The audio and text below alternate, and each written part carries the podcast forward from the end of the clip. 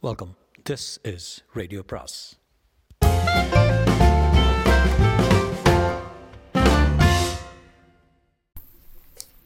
அனைவருக்கும் அன்பு வணக்கம். சாண்டிலியனின் கடல் புறா பாகம் பதினான்கு. அழைப்பு.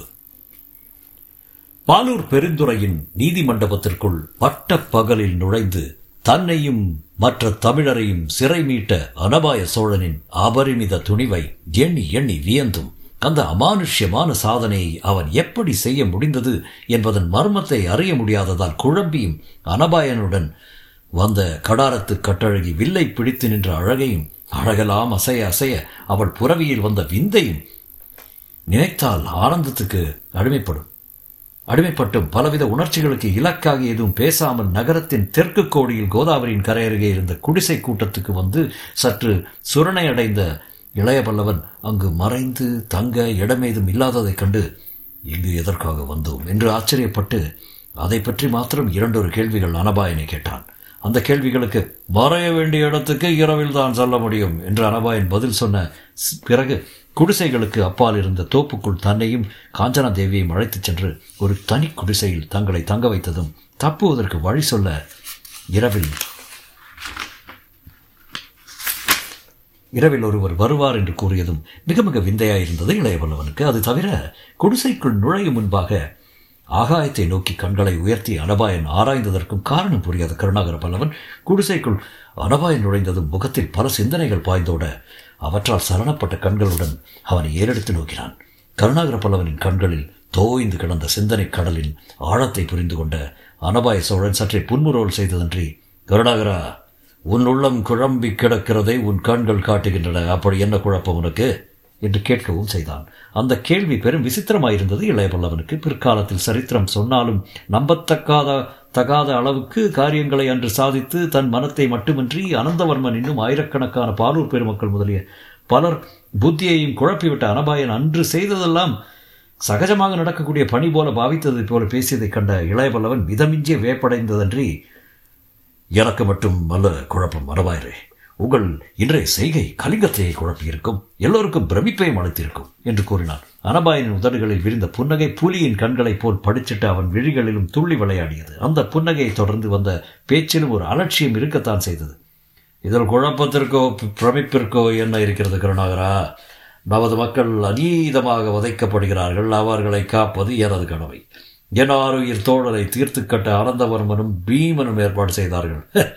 அந்த ஏற்பாட்டை குலைப்பது என் கடமை. சோழர்கள் உதவி நாடி கடாரத்தின் மன்னனும் இளவரசியும் இந்த துறைமுகத்தில் இறங்கினார்கள். அவர்களை சோழ நாடு செல்லாமல் தடை செய்யவும் ஏற்பாடு நடத்தது. அந்த ஏற்பாட்டை உடைப்பது என் கடமை. இந்த கடமைகளை தான் நான் செய்தேன். இதில் குழப்பத்திற்கு இடமில்லை. தவிர கடமைகள் இன்னும் பூர்த்தியாகவும் இல்லை.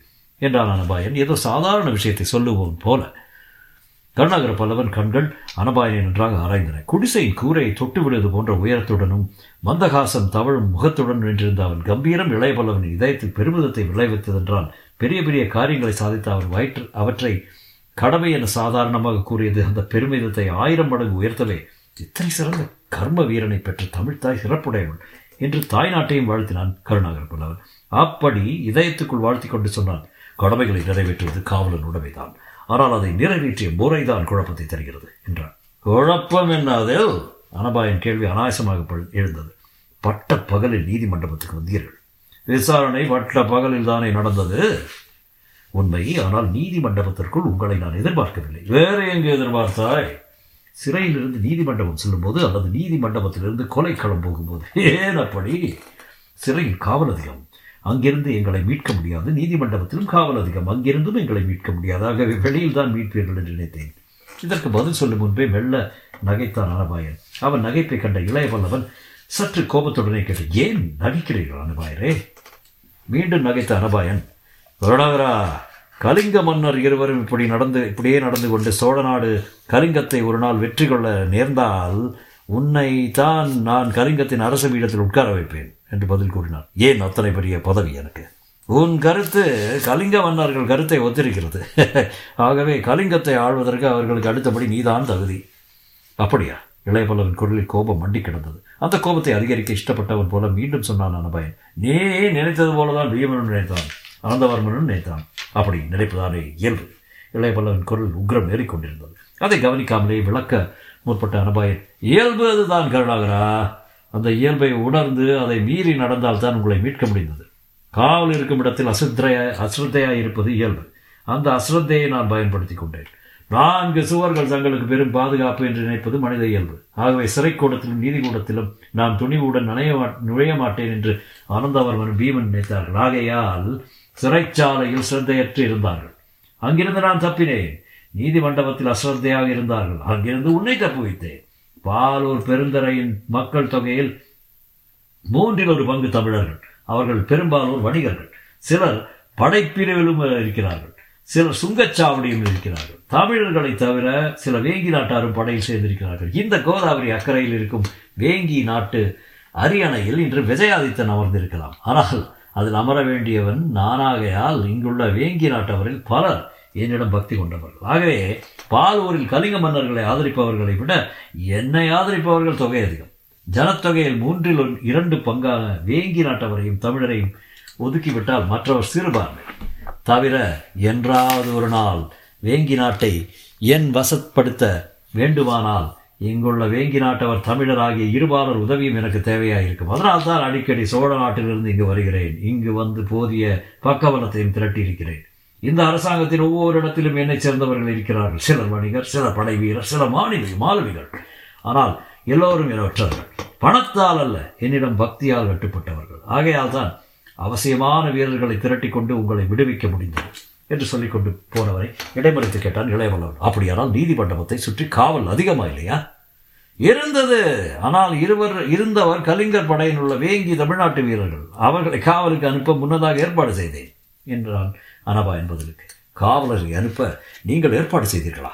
இளையபல்லர் வியப்புடன் வினவினார். காவலரை அனுப்பும் அதிகாரம் படைத்தவர் சேனாதிபதியைப் போல அத்தனை அதிகாரம் படைத்தவர் அல்ல. இருப்பினும் ஒரு தமிழர் அந்த வேலையை பார்க்கிறார் என்று சுட்டிக்காட்டினான் அனபாய் பாலூர் பெருந்துறையில் உண்மையில் அனபாய சோழன் பாசறை என்பது என்பதை அறிந்து கொண்ட கருணாகர பல்லவர் அனபாயின் சிறையிலிருந்து தப்ப முடிந்ததற்கும் தூதுப்புறா மூலம் செய்தி அனுப்ப முடிந்ததற்கும் காரணங்களை புரிந்து கொண்டான். நீதி மண்டபத்தை சுற்றி நின்ற காவலரே தங்கள் தாங்கள் தப்புவதற்கு உதவியாக இருந்ததால் தங்களை படையினர் யாரும் பின்தொடரவில்லை என்பதையும் உணர்ந்து கொண்டார் இத்தனை வசதிகள் இருந்தாலும் அனந்தவர்மனும் பீமனும் கலிங்க வீரர்களை கொண்டு தங்களை பிடிக்க கண்டிப்பாய் முயல்வார்கள் என்பதையும் அடுத்த சில நாழிகைகளில் பாலூர் நகரம் ஊர் பூராவும் பீமனுடைய வீரர்களால் சோதனையிடப்படும் என்பதையும் சந்தேகம் வர அறிந்தான் ஆகையால் அனபாயை நோக்கி கேட்டான். நமக்கு இங்கு என்ன துணை இருந்தாலும் கலிங்க அரசத்தின் பலம் நம்மை சும்மா விடுமா? விடாது கருணாகரா விடாது. அவசியமானால் பாலூருக்கு வடக்கே உள்ள கலிங்கர் படைப்பிரிவும் இங்கே வரவழைக்கப்படும். ஆகையால் தான் இந்த தோப்புக்கு உங்களை அழைத்து வந்தேன். இங்கு உங்களை யாரும் தேட மாட்டார்கள். இங்கு இருப்பவர்கள் எல்லாம் தமிழகத்து பரதவர். இங்கு சோதனைக்கு வீரர்கள் வந்தால் உங்களை ஒழித்து வைக்கும் சக்தி இவர்களுக்கு இருக்கிறது. இன்றிரவு எப்படியும் இந்த பாலூரை விட்டு கிளம்பிவிட தீர்மானித்திருக்கிறேன்? அதற்கு வழி கண்டுபிடிக்க ஒருவரை நியமித்திருக்கிறேன். அவர் வருவார் என்றார். யார் அவர்? என்று கேட்டான் கருணாகர் வெளிநாட்டவர் உனக்கு தெரியாது. அவரை வந்தபின் அறிமுகப்படுத்தி வைக்கிறேன். அவர் வந்தபின் தான் நாம் வேறு இடத்திற்கு செல்ல வேண்டும். ஏது அந்த இடம்?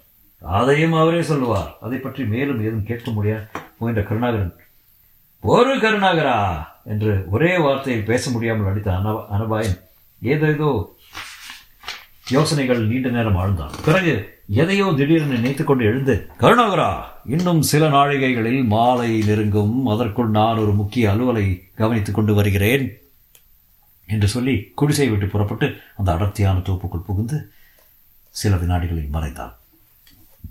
அனபாயின் போக்கு ஒவ்வொன்றும் விசித்திரமாக இருந்தது இளையவல்லவனுக்கு. எதிரிகள் நாட்டில் வந்து அனபாயின் இஷ்டப்படி திரிவதும் திடீரென்று தோன்றுவதும் மறைவதும் பெரும் வியப்பாயிருந்தது. அவனுக்கு பெரிய சாம்ராஜ்யத்தை அருணையில் இவரல்லவா அமர வேண்டும் என்று எண்ணினான். வீரராஜேந்திரத்துக்கு பதில் அனபாயர் மட்டும் சோழ அருணையில் இருந்தால் தமிழர் பாலூரில் படுத்தப்பட்ட பாட்டுக்கு கலிங்கம் படு தூளாக்கப்படும் என்பதை உணர்ந்தான். அத்தகைய ஒரு வசதி சோழ நாட்டுக்கு இல்லாததை குறித்து சிறிது வருந்தவும் செய்தான். வீரராஜேந்திரன் மகாவீரன் ஆனாலும் அவர் சமாதானத்தை விரும்புவார் என்பதையும் பிறர் வீணாக போரிட வந்த காரணத்தாலேயே அவர் பெரும் போர்களில் ஈடுபட்டு வெற்றி வாகை சூடினார் என்பதையும் உணர்ந்திருந்த இளையவல்லவன் போர் விருப்பமுள்ள அனபாயன் அரண்மனையில் இருந்திருந்தால் சோழ சாம்ராஜ்யம் எத்தனை விரிவடையும் என்று சிறிது பேராசையுடன் கொண்டான். பேராசையும் கொண்டான். இருப்பினும் அந்த எண்ணத்தை அடுத்த வினாடி அறுத்தெறிந்தார் சேச்சே போரில் விளைவது நாசம். அது உதவவே உதவாது என்று தனக்குள் சொல்லிக் கொண்டான். இப்படி எண்ணச் சுழலில் புதைந்து கிடந்து இருந்த இதயத்தை உடைத்தன அந்த குடிசையின் ஒரு மூலையிலிருந்து எழுந்த அப்பா என்ன யோசனை? என்ன யோசனை? என்று ஏளன சொற்கள். குயில் பேச துவங்கியது போல எழுந்த குரலால் நனவுலகத்துக்கு வந்த கருணாகர புலவன் அப்பொழுதுதான் காஞ்சனா தேவியும் தானும் தனிமையில் இருப்பதை உணர்ந்து குடிசையின் மூளைக்கு கண்களை திருப்பினான். வில்லையும் அம்பரா துணி தூணியையும் இடைக்கத்தியையும் சுழற்றி ஒரு மூலையில் வைத்துவிட்டு செவ்விய இதழ்களில் தவழ்ந்து இளநகையுடன் முழந்தாள்களை கைகளால் சுற்றி கட்டிக்கொண்டாலும் மறையாத மன்மத காரத்தருடனும் காட்சியளித்த காஞ்சனா தேவியை கண்ட கருணாகர புலவன் ஒரு வினாடி மூச்சை இழுத்து பிடித்துக் கொண்டான். பிறகு மெல்லச் சொன்னான் மறிக்க வேண்டும். நீங்கள் இருப்பதை மறந்துவிட்டேன் என்று. மறந்துவிட நியாயம் இருக்கிறது என்று சொல்லி நகைத்தாள் காஞ்சனா தேவி நியாயமில்லை காஞ்சனா தேவி என்று இளைய பல்லவனின் குரல் தன்னைத்தானே கண்டித்துக் கொள்வது போலது ஏன் நியாயமில்லை? உயிரை காப்பாற்றியவர்களை மறப்பது நன்றி கொன்ற செய்கை அல்லவா? யார் உயிரை காப்பாற்றியது? நீங்கள் தான் என் உயிரை காப்பாற்றினீர்கள். இல்லை இல்லை அனபாயர் காப்பாற்றினார். எஸ் சரி நீங்கள் துணை செய்தீர்கள். அது துணை செய்ததாகாது. எப்படி ஆகுமோ? சொற்படி நடந்ததாகும். அனபாயர் செயல் புரிபவர். நாம் கருவிகள். அவர் இஷ்டப்படி இயங்குகிறோம். கருவிகளை பாராட்டுபவர் உலகத்தில் உண்டா? அனபாய சோழனை பற்றி அவள் கொண்டிருந்த மதிப்பு கருணாகரனுக்கும் இருக்கத்தான் செய்தது. இருந்த போதிலும் அது அவர் அவள் வாயால் வந்தது சற்று பொறாமையாகவே இருந்தது. இளைய பல்லவனுக்கு உண்மை உண்மை என்று அவன் சொன்ன பதிலை கேட்ட காஞ்சனாதேவி அவன் குரலில் உற்சாகம் இல்லாததை கவனித்து அதன் காரணத்தையும் உணர்ந்து சற்று நேசாக லேசாக நகைக்கவும் செய்தாள். அந்த நகைப்பொலி எத்தனையோ இன்பமாகத்தான் இருந்தது. இருப்பினும் அனபாயனை அவள் பாராட்டியதன் காரணமாக அந்த இன்பத்தை அனுபவிக்க சக்தி இல்லாதிருந்தது அவன் மனம். ஆகவே மேற்கொண்டு பதிலேதும் சொல்லாமல் தரையில் உட்கார்ந்து நிலத்தில் கண்களை ஊட்டினான் அந்த மௌனம் அளவுக்கு மீறி நிலைத்தது. குடிசையில் அந்த எழிலரசியுடன் தனிமையில் இருக்கும் சங்கடமும் தன்னை விட அவள் அனபாயனை சிறப்பாக எண்ணிவிட்டாளோ என்ற இதய இளைய இளையபல்லவனை பல திசையில் இழுத்து கொண்டிருந்தாலும் மேலுக்கு கல்லு பிள்ளையாரைப் போல உட்கார்ந்திருந்தான் அவன். அவன் நிலையை புரிந்து கொண்ட காஞ்சனாதேவியின் நிலையும் பெரிதும் சங்கடத்தில் தான் இருந்தது. முதல் நாள் அறையில் ஏறி குதித்த சமயத்திலே அவனிடம் ஏற்பட்ட ஒரு நல்லெண்ணம் சென்ற இரண்டு நாட்களில் அன்பு என்று சொல்லும் அளவுக்கு போய்கொண்டிருந்ததை அவள் உணர்ந்தாள். அது பெரும் அன்போடு நிற்காமல் உணர்ச்சிகள் அதை விட அதிகமாக முற்றுவிட்டு முற்றவிட்டு கொண்டிருந்ததை நினைக்க நினைக்க அவள் மதிவதனம் அந்த சமயத்தில் வெட்கத்தால் செம்பருத்தி நிறத்தை அடைந்தது. அந்த உணர்ச்சியிலிருந்து தன்னை விடுவித்துக் கொள்ள பேச்சை தொடங்கிய காஞ்சனாதிரி நீங்கள் என்ன பெண்ணா? என்று மெல்ல கேட்டாள் தலை குனிந்தவாறே அவனும் கேட்டான். ஏன்? பின் எதற்காக தலையை குனிந்து கொண்டு உட்கார்ந்திருக்கிறீர்கள் யோசனையில் இருக்கிறேன். யாரை பற்றி யோசனை? இதற்கு பதில் சொல்லவில்லை. அவன் உன்னை பற்றி தான் யோசனை என்று எப்படி சொல்லுவான்? அவன் பதில் சொல்ல முடியாதபடி கேள்வி கேட்டதை அவளும் உணர்ந்து கொண்டதால் அவள் மேற்கொண்டு கேள்வியும் கேட்கவில்லை பதிலையும் எதிர்பார்க்கவில்லை. சிறிது நேரம் மௌனமாகவே உட்கார்ந்திருந்தால் பிறகு எழுந்து குடிசையை விட்டு வெளியே சென்றான். அவள் காலடி யோசையை கேட்டதும் தலை தூக்கிய கருணாகர பலவன் பிரமிப்பில் ஆழ்ந்தான். அவன் கண்களுக்கு எதிரே செக்கச் செவல் என்று வாழ வளர்த்தும் இருந்த ஆடு சதைகளுடன் இரண்டு கால்கள் நடந்து சென்றன. அவற்றின் கணைக்கால்களில் ஆபரணம் ஏதும் இல்லாததாலே அவற்றின் அழகும் பாதங்களின் அழகும் பன்மடங்கு விகசித்து கிடந்ததைக் கண்டான். அவன் கண்கள் இளையவல்லவன் காஞ்சனாதேவி போகும் திக்கை நோக்கி சென்றான்.